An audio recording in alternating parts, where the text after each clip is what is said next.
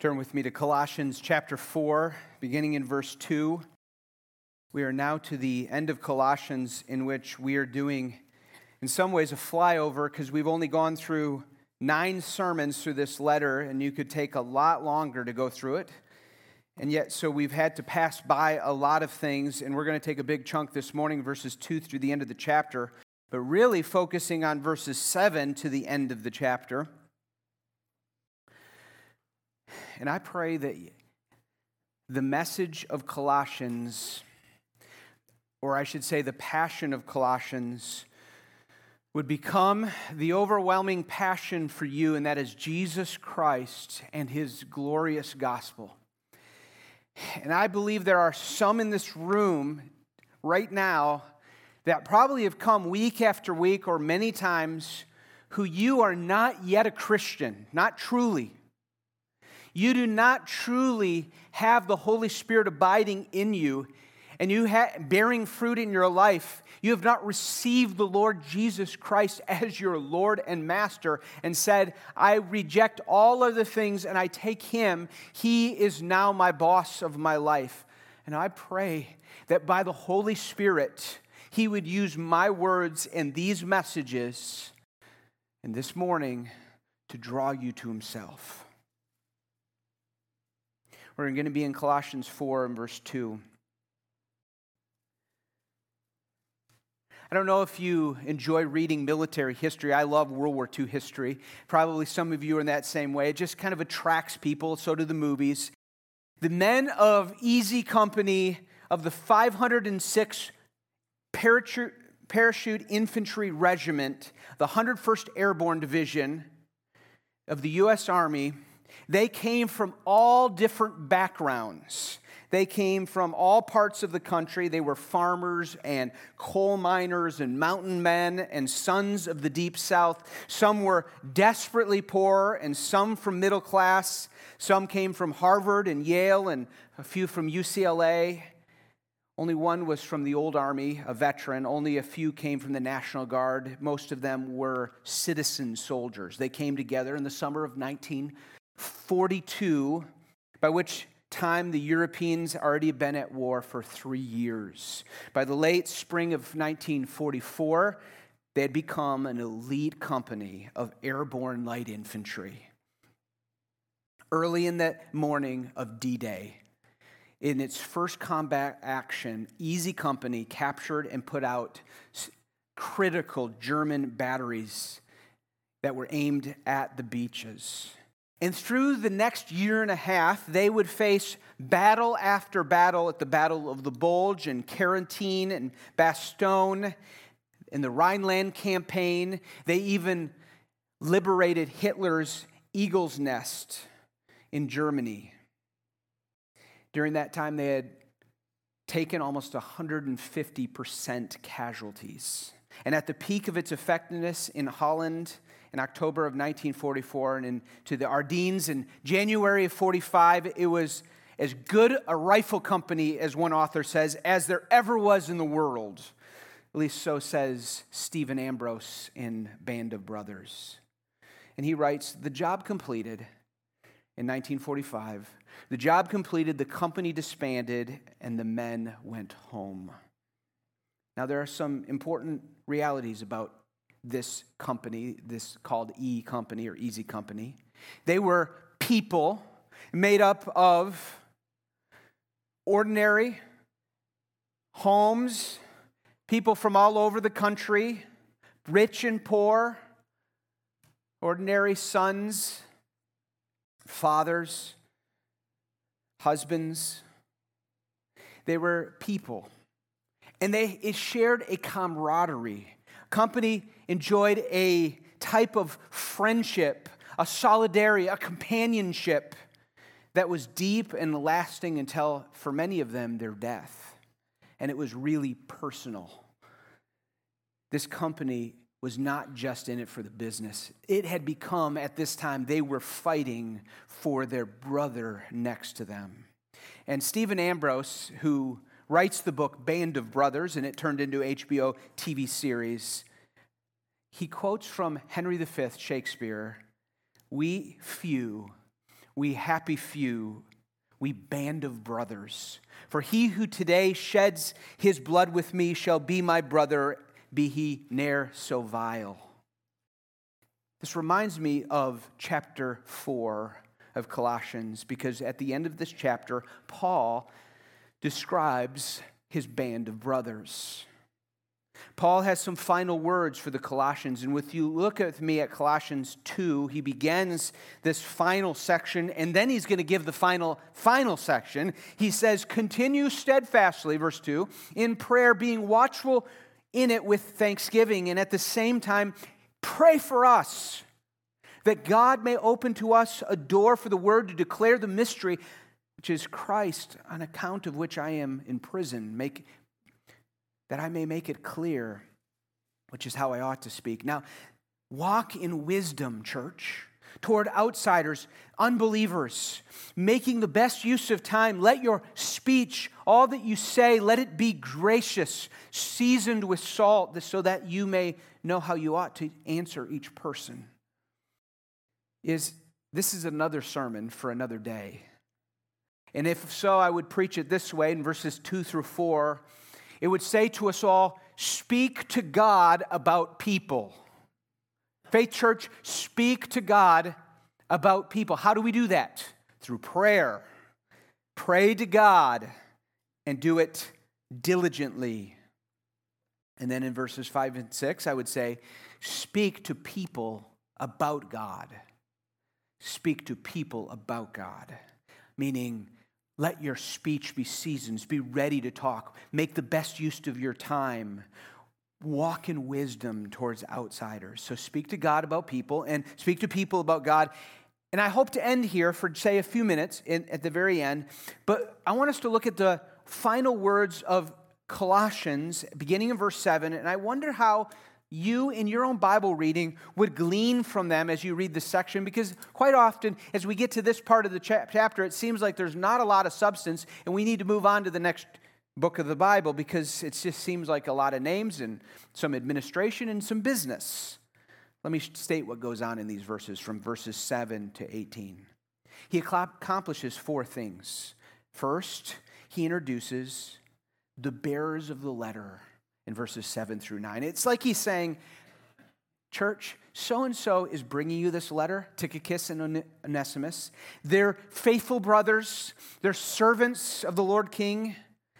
Receive them as though they're, they're one of you, and know that they are here to encourage your faith. That's the first thing. He tells them about who's sending the letter. And secondly, he says, sends greetings from those who are with Paul. And if you remember, Paul is not in the Hilton, he's in prison. He is not in a place of comfort like a hotel, but he is in, at, the very least, house arrest or worse.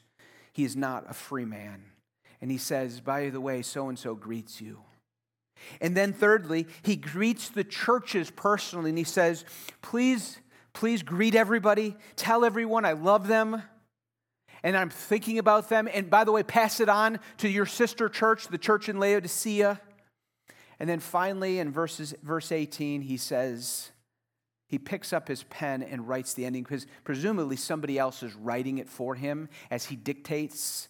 But at the very end, it's his own penmanship, and he says, I write this with my own hand. Remember my imprisonment. As we finish this little book of Colossians, this look of Colossians that calls us to be obsessed with the gospel, to know Jesus Christ, to having received him, to walk in him, to treasure most fully all the fullness that is in Christ Jesus and his forgiveness and his cross, all the work of his cross in our lives, and that we are hidden with him in Christ. And that now, because of that, we take off the old clothing and we turn away from our sin and our sinful living, and we put on and dress like Christians, having put on the Lord Jesus Christ and walk in love and forgiveness and forbearance and patience. And after calling husbands and wives and children and parents and slaves and masters to do everything in the name of the Lord Jesus Christ. So Jesus looks so good as the treasure of their lives. He wraps this letter up. And I want to say that I, I believe that the message for us today, Faith Church, the message for you as a body of believers for us is this all Christians are fellow workers for the kingdom of God. I want you to see that in this passage. I want you to see, he says in verse 11, these are the only men of the circumcision among whom are my fellow workers for the kingdom of God. I want do you think of yourself as a fellow worker for the kingdom of God? You remember what Paul said earlier in this letter? I'll remind you. He says that you are to be thankful. We are to be thankful because he has qualified to share in the inheritance of the saints, and he has transferred us, transferred us from the kingdom of slavery and darkness to the, in that dominion to the kingdom of his dear son, in whom we have redemption, the forgiveness of sins. That is our reality. And he says, You are now workers in the kingdom of God. Oh, I hope you see that. Not just the pastors, not just the deacons, not just the few leaders of ministries or those that have been Christians a long time, if He has saved you, you are a worker for the kingdom of God, and you and I are called. Let me use a phrase that we use because there's a conference named after this. We are together for the gospel. Our lives are together for the gospel. This gathering is a gospel gathering as a beacon in the midst of the world, and you are to call unbelievers, you are to invite them into this. And you are to invite them into a place where they come for an hour and a half and hear singing in a world that hardly anybody sings unless you're up on stage and you watch a performance. And you come and you hear a monologue of somebody who has prayed and prayed and prayed and takes this book and says they actually believe God wrote it. And we have to believe every word of it. And we we care for each other and we actually are expressive in our singing because we're singing things that relate to our eternity and to our help and our comfort right now and to our great God. We are worshiping. We are to invite people into that as workers for the kingdom of God. Now, I want to say to you all, all of us, our band of brothers and sisters, for the gospel, as workers for the kingdom of God, all by His grace. And He's going to use us, and He intends to use us. But I want us to do that by highlighting how Paul ends his letters in verses 7. And I see three categories. I see when he says, talks about these workers for the kingdom of God, he says, they make up three things. They are an assortment of people. You know, assortment, it's like a miscellaneous collection of things and people. Frankly, that's what we are at Faith Church. It's just a miscellaneous, it's in God's design, but a miscellaneous you, he, and her, all of us together. Not random because God's in control, but we are an assortment of people brought together, and so are these people that Paul mentions at this other end of the letter. And all of them have a unity of purpose, and they have a gloriously personal relationship. It's gloriously personal, of which it is meant to be in our church. Let's look at, I want you to see a few of these things. All Christians are fellow workers for the kingdom of God, and they make up of number one, an assortment of people. I want you to notice, starting in verse 7, the assortment of people and the names he mentioned and who they are. I want to highlight a few of them and as I do that, I can't help but also reflect as we think about being part of the same cause of the assortment of people in this church. From the oldest members in here, who are in their almost mid 90s, to the young little ones that are being born, to those new believers that are getting baptized, to those young adults who just graduated from high school, for those little ones that are being taught in there. We're an assortment of different ages he begins by showing us a diversity of fellas and then one woman. He begins with Tychicus, verse 7. Tychicus will tell you of all my activities, he says. He is my, be- notice how he identifies him. He's my beloved brother. He's my loved brother. Probably, it, Paul doesn't mean this literally. It's not, he, they don't share the same mom and dad or dad. He's saying this in a spiritual sense. Tychicus, he is my loved brother in Christ. And he is a faithful, reliable, I can count on him minister.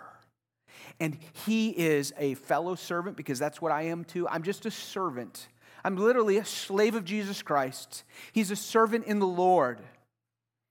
I have sent him to you for this very purpose that you may know how we are and that he may encourage your hearts. The same guy is the one that delivered the letter in Ephesians chapter 6, we find. This might have been one of Paul's favorite couriers. Tychicus, I need you to take another letter. Will you do it? I know it's going to be hard, it's going to be a lot of traveling, and it's not easy. But I need you to go and deliver this message because the churches need it. I need you to sacrifice your life and your health to take this so that you could care for these others' bodies because this is needed. Yeah, I'll go, Paul. He then mentions in verse 9 Onesimus, another messenger, another one. He's presumably traveling with Tychicus together. They, they travel, and it says, verse 9, and with him, Onesimus. He says about him, he is our faithful and our loved brother, our beloved brother, who is one of you, Colossae. He's one of the Colossians, he's a citizen there. They together will tell you everything that has taken place. Now, we don't know just from these words about Onesimus. If you were to go in your Bible and look to the book of Philemon, you'll find Onesimus is an interesting guy. He is actually a slave, and he was a runaway slave. And he was on the run, and he his life, by God's design, intersected with the Apostle Paul. He heard the gospel and was saved. And Paul said, You need to go back to Philemon, your master, who is actually a godly man. You did him wrong because you understand slavery in their time often had to do with you were bound because you, you sold yourself into slavery because you were in debt. You still owed and you could work that off. There was this debt. And he said, Onesimus, I'm going to send you back with this letter. That's what Philemon is. Philemon is still a slave, a bondservant. And he says, This Philemon, receive him as one of you. He's one of you. Receive him. He is a faithful and he is a beloved brother.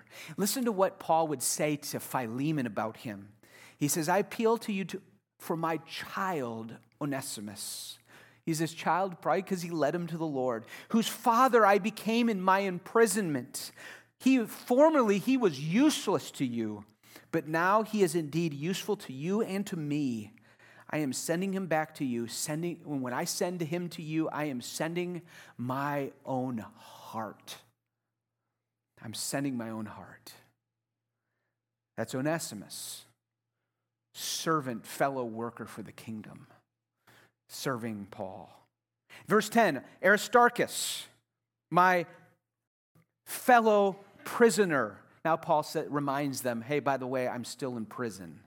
Aristarchus might have been in prison because he was forced to be in prison, or it might be the poss- and it's very likely that Aristarchus was in prison because he's there as a servant of Paul to help him out and volunteered to go in there, bringing him food and taking care of him. And then we find Mark. And Mark, we're still in verse 10. He's the cousin of Barnabas. Mark, the cousin of Barnabas, concerning whom you have received instructions, if he comes to you, welcome him. Mark was with Paul, and Mark might come to them as well. From one study Bible, it says this is the same person as John Mark, who accompanied Paul on his first missionary journey and suddenly departed, and over whom Mark, Paul and Barnabas had sharp disagreement. This is the same mark that Paul and Barnabas fought over because Paul said, He's a quitter. I can't rely on him. He's not a faithful brother. I can't rely on him, and I cannot go because this is too dangerous. And if he turns on me, this is not going to work. And Barnabas says, No, he, give, let's give him another chance. And Paul and Barnabas divided over this guy. Well, now this is years later, and Paul has Mark back. And he realizes this Mark, John Mark, is so valuable to him. He is a fellow worker for the kingdom of God. This is a picture of how God gives second chances. How many times have we blown it and could be like Mark and go, I'm just not useful for the ministry? But instead, Paul is going to write at the end of his life in 2 Corinthians chapter 4, and he's going to say, in a sense, he's writing his living will, or he's writing his will as he's dying, and he's saying, Now, now Mark, he is so useful and profitable for the ministry. Where at one time he said, I, had, I have no use for Mark. I think probably Paul grew in, hum, in that his patience and humility, and Mark was restored. Thank God he uses restored people in our churches, right? How many of us need to be restored often by the grace of God? We do. And God did this in the life of Mark. He's a man, God is a God of second chances, and Mark was a receiver of second chances. And then he says in verse 11, Oh, and Jesus, now that sounds interesting. Jesus was a common name. It, it stopped being common in the next centuries, but and Jesus, but who is called Justus, so let's just call him Justus, not to confuse him with Jesus Christ. He says, he just that's all he says about them. And then he says this in verse 11. These are the only men of the circumcision among my fellow workers for the kingdom of God, and they have been a comfort to me. He says, These men are among the circumcision, most likely to say they are Jews. In the midst of a lot of Gentiles, including some guys that I'm going to name in just a minute here, but these are these are the only Jews that have been with me throughout this time, and I thank God they are fellow workers.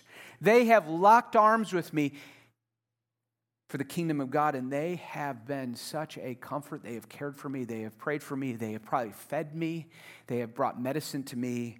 They are dear to me, these brothers. Then he lists Epaphras. Guys, would you look with me at Epaphras here in verse 12? But before you do that, you could, you could either listen to me or you could follow me as I turn to Colossians chapter 1, because that's how he starts this letter. I love this cat character, Epaphras.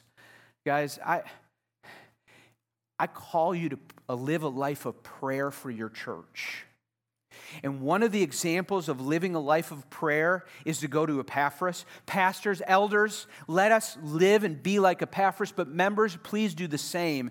It says in Colossians 1 7, he says, The grace of God came to you, Colossians. He's writing this introduction. He says, And just as you heard the gospel, the grace of God, you heard it from Epaphras, our fa- beloved fellow servant. Just always note on how he, he uses adjectives he's my beloved servant. He's my fellow servant. He is a faithful minister of Christ on your behalf. And he has made known to us your love in the Spirit. He's basically saying it was Epaphras who somehow came across Paul, heard the gospel, went back to Colossae, and told them the gospel of Jesus Christ. And a church was born. People were saved. They turned their lives over to Jesus because of this faithful minister, Epaphras. And at the end of this chapter, Epaphras is in jail probably with Paul wherever Paul is, most likely Rome.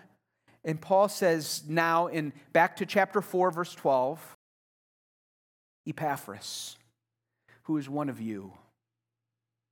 It'd be like us getting a letter from Brian, who has some, some Brian in Cameroon, and one of you goes and lives now with Brian for, for years and is helping Brian, and he writes, Hey, and I want to tell you about so and so you know, he's one of you. This is, I want you to hear his track record. He is, he greets you. That means almost like he wants to embrace you. Always struggling on your behalf in his prayers.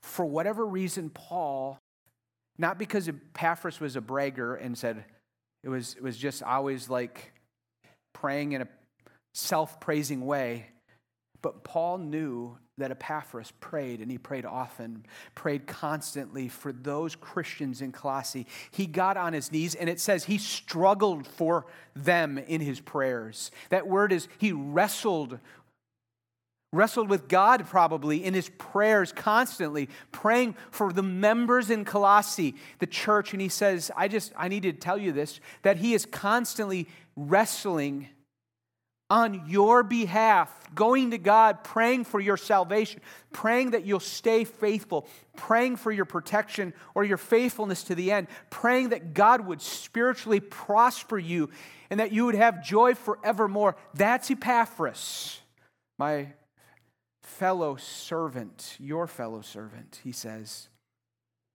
And it says that he's always praying that you may stand mature and fully assured in the will of God.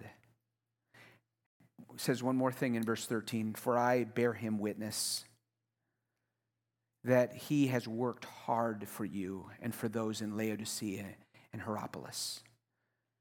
Here's Epaphras. He labors, he wrestles in his prayers for the souls of those he loves. Fathers and mothers, that needs to be us. We need to wrestle labor, struggle on the behalf of our children in our prayers that they may stand mature and be fully assured in the will of Christ, truly knowing Him. We need to wrestle in our prayers for our grandchildren. Children, we need to wrestle in our prayers for our siblings and our coworkers. You need to wrestle within your prayers for those in your youth group and for your accountability group way more than you fight on a video game, way more than we spend our time doing the things that we want in leisure. We spend time wrestling in prayer because we believe that God is a prayer hearing God that works. And one of the greatest ways He works is to say, I'm going to do it, but I just ask you to talk to me about it and cry out to me and, and pray this is a ministry of love. When we covenant together as a church, we covenant to pray for each other, to wrestle in our prayers for one another. And I plead with you that you would pray for me. He then goes on in verse 14 and says, Now Luke, doesn't say much about him. He just says, Luke, oh, he's the beloved physician, the doctor. He greets you. Yes, this is Luke from the book of the Bible, Luke. Luke ends up, who's probably a, a Gentile, non Jew, but we're not sure. He was educated as a physician, and he ends up writing the book of Luke, the book of Acts, a big chunk of the New Testament. He just happens to be with Paul in prison. Paul writes and says, He greets you. And then he says, Demas, as does Demas. Now, Will you just pause there? As does Demas. Who's Demas? Do you know who Demas is? Probably don't. Some of you might. We don't know a lot about Demas, but we know something about Demas. If Mark, mentioned earlier, had a bad beginning, but a great ending, at least from the records in the New Testament. If Mark started out immaturely poorly with a weak faith, but then was restored and renewed. Demas started out well and ended out really poorly. All he says here by this time in Colossians is, and so does Demas. But we read at the end of Paul's very last letter he wrote in 2 Timothy, at the very end, he's in prison. We now know he was about to die by Nero Caesar, who was going to be, behead Paul. He writes this. He says to Timothy, Do your best to come to me, for Demas, this Demas, in love for this present world, has deserted me and gone to Thessalonica. He was done with suffering for Jesus Christ. He was done with his allegiance to Christ and to Paul, and he ran and he fled. This at this point in the letter, we don't know this. He's doing well here, and that is a cautionary tale and a warning to us at Faith Church. Oh God, help us to be faithful. Help us to not be like Demas. Help us not to be in love with this present world. Because I'll tell you what, when people leave the faith, that's the primary reason they leave the faith, is they have found, they've fallen in love with this present world. Christianity stuff just doesn't make sense. It's too hard, it's too inconvenient. It just, it doesn't click for them. It's not real. But I plead with you, it is real, it is glorious. And Demas is a warning to us. He's the last name that is mentioned, and we move to verse 15. His fellow workers continue and go into categories. Well, actually, he gives one more name, but here he just says, Give my greetings to the brothers. I love that statement. I'm thankful for the brothers of Faith Church. I'm also greatly uh, thankful for the sisters of Faith Church. But here he just says, Greet the brothers at Laodicea. They're fellow workers. They're blessing to me. And then he says, and to Nympha, this is all in verse 15, and the church in her house. Here is most likely a lady, maybe wealthy and probably a widow, who has taken the church into her house and said, My riches are for the kingdom. My home is for the kingdom. My life is for the kingdom. I'm just so thankful that the fellow workers of Faith Church make up some pretty special widows who are fellow workers in the kingdom of God, and I'm thankful for that. And Paul was too here. He's thanking God. May we thank God for the generous widows in our lives at this church some with money and some might not have it, but all with prayer and service and care, God using their gifts to the body of Christ. And then in verse 16, he says to the church of Laodiceans, and when his letter has been read among you, you should read it to the church of Laodicea. They're, they're brothers and sisters in Christ too. This is a church probably about 10 miles away from the church Paul's writing to. It's a sister church. We have sister churches. Thankful for First Baptist in Fenton and the village in Byron, and First Baptist in Holly, and Mayfair Bible in Flushing. Those are just a few I was with this week. I praise God for that brotherhood, that partnership, fellow workers in the kingdom. He then finally says in verse 17, and Archippus. And say to Archippus, who is in Colossae, See that you fulfill the ministry that you've received from the Lord. And it seems most likely that this man is a leader in the church or a young leader who God had called to the ministry. And he says, encourage him to continue on and keep going on. I guess we could say those are fellow workers of Paul for the kingdom, but there's one other that I hope you'll see in just a minute. But you see, these are assorted people and they had a unity of purpose. I've already been saying it. This unity of purpose is the kingdom of God. Jew and Gentile, rich and poor, slave and free, doesn't matter. But Christ is all and in all. Chapter 3, believe it, we're verse 11. They're educated or not, male and female. Probably a lot of differences in personalities and mindsets and educations and backgrounds, but workers for the kingdom of God. And the gospel brings us to a unity of purpose. Oh, friends, I call you to love and live and unite for this unity of purpose. We need to be a people obsessed with, overwhelmed with this gospel that there is a glorious God who made us. And He made us for His glory, that we may know and enjoy Him forever. He made everything in the world in it. And we are accountable to Him. But the reality is, we do not live for His glory, and we, with all of humanity in Adam fell, and we live for our own plans, our own purposes. We do not believe his promises like we ought to. We instead exalt ourselves and in pride try to rule and be our own God and King. And that is rebellion, and it is called sin, and we fall short of the glory of God. And the wages of sin is surely death, and we will be destroyed. That is the message that the whole world needs to hear. They are under the condemnation of this just, justice from God because of our rebellion and our unfaithfulness to this God who made us. But God, here's the good news. He gave his son Jesus, who came into this world and lived a perfect life.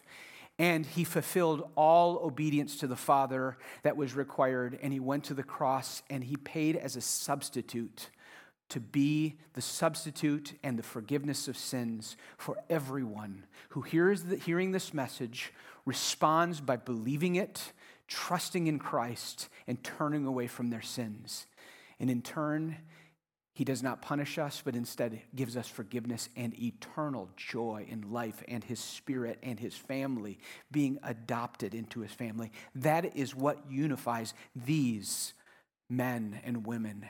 That is what is to unify this church, and that is what unifies and calls us to at Faith Church. The last thing I want you to see is how gloriously personal it was and is and is meant to be.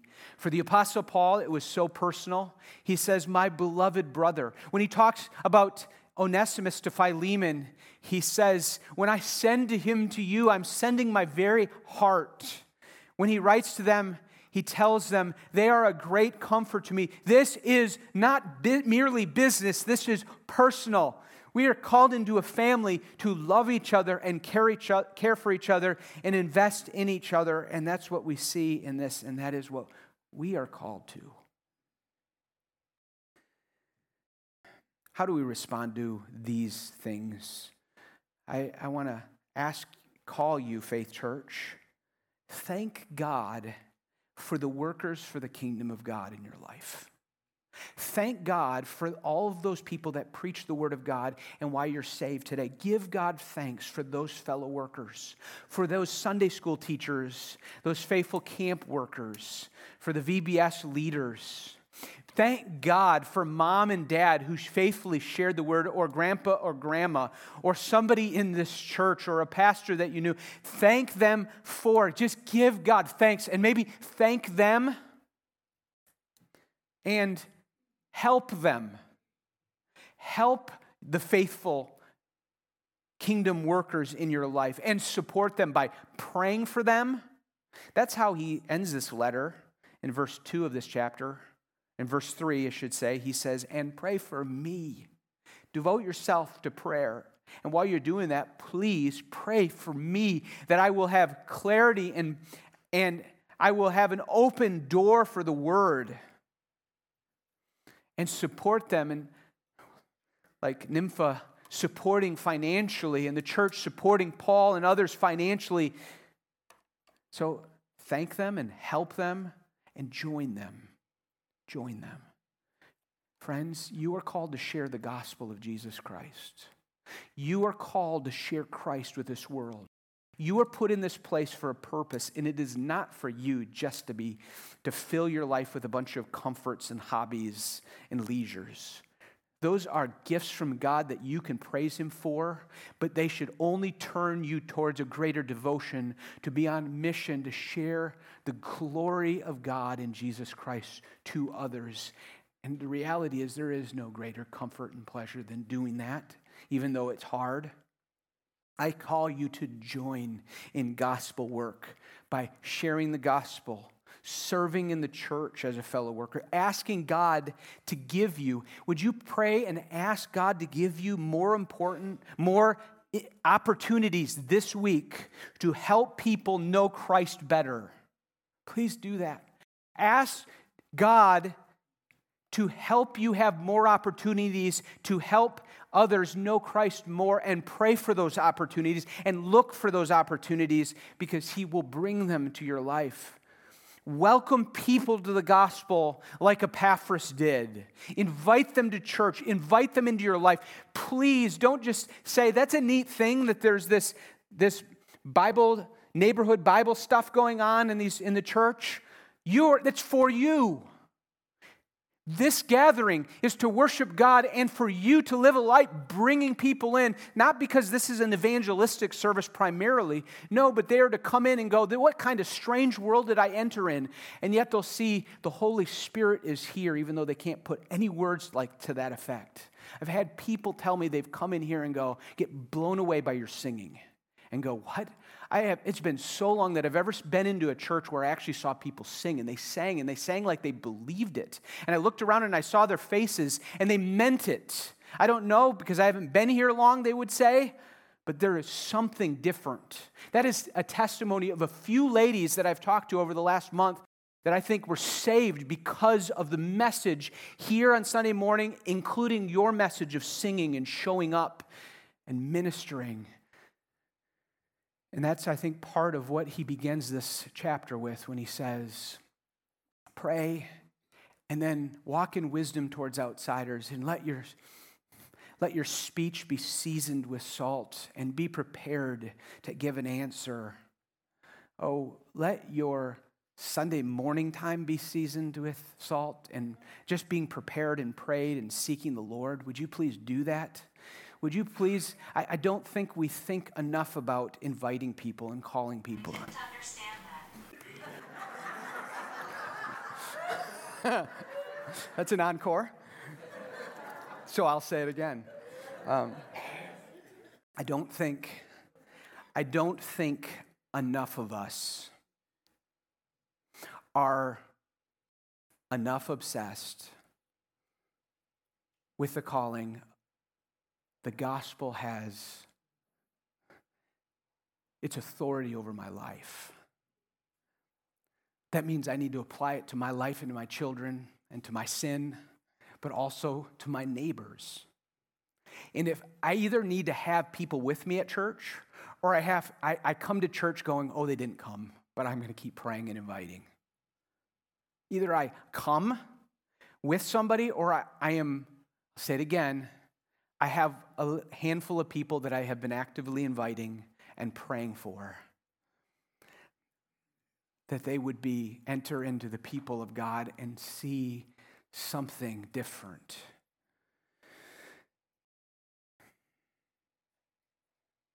I guess I would say that Paul lists a bunch of fellow workers for the kingdom of God, and the last fellow worker I've already stated is you and me the church in Colossae that he's writing to.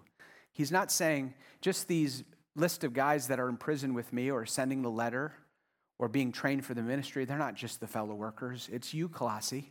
It's you, church. You're called to pray like Epaphras. You are called to serve like Paul. You are called to take the message and be a light to outsiders, taking every opportunity. Oh, may God help you and me the church is not a few clergy doing everything and everybody spectators. The church is a body of Christ with many members, with one head, Jesus Christ, giving life to every member. And that life comes through the gospel that saved us. Oh, if you're here and it hasn't saved you, it saves you. It can save you. It can take away your sins, forgive you, give you assurance, and, and set you on a mission of being his son forever, God's son forever. Oh, may that happen. And it gives us the way and the fuel as we go. I'm going to invite the worship team to come up. We're going to sing a final song. A song of his living because he lives. Because he lives, we have life. Because he lives, we are in Christ. Because he lives, we are a people on this mission. Oh God, please, would you, would you take your word?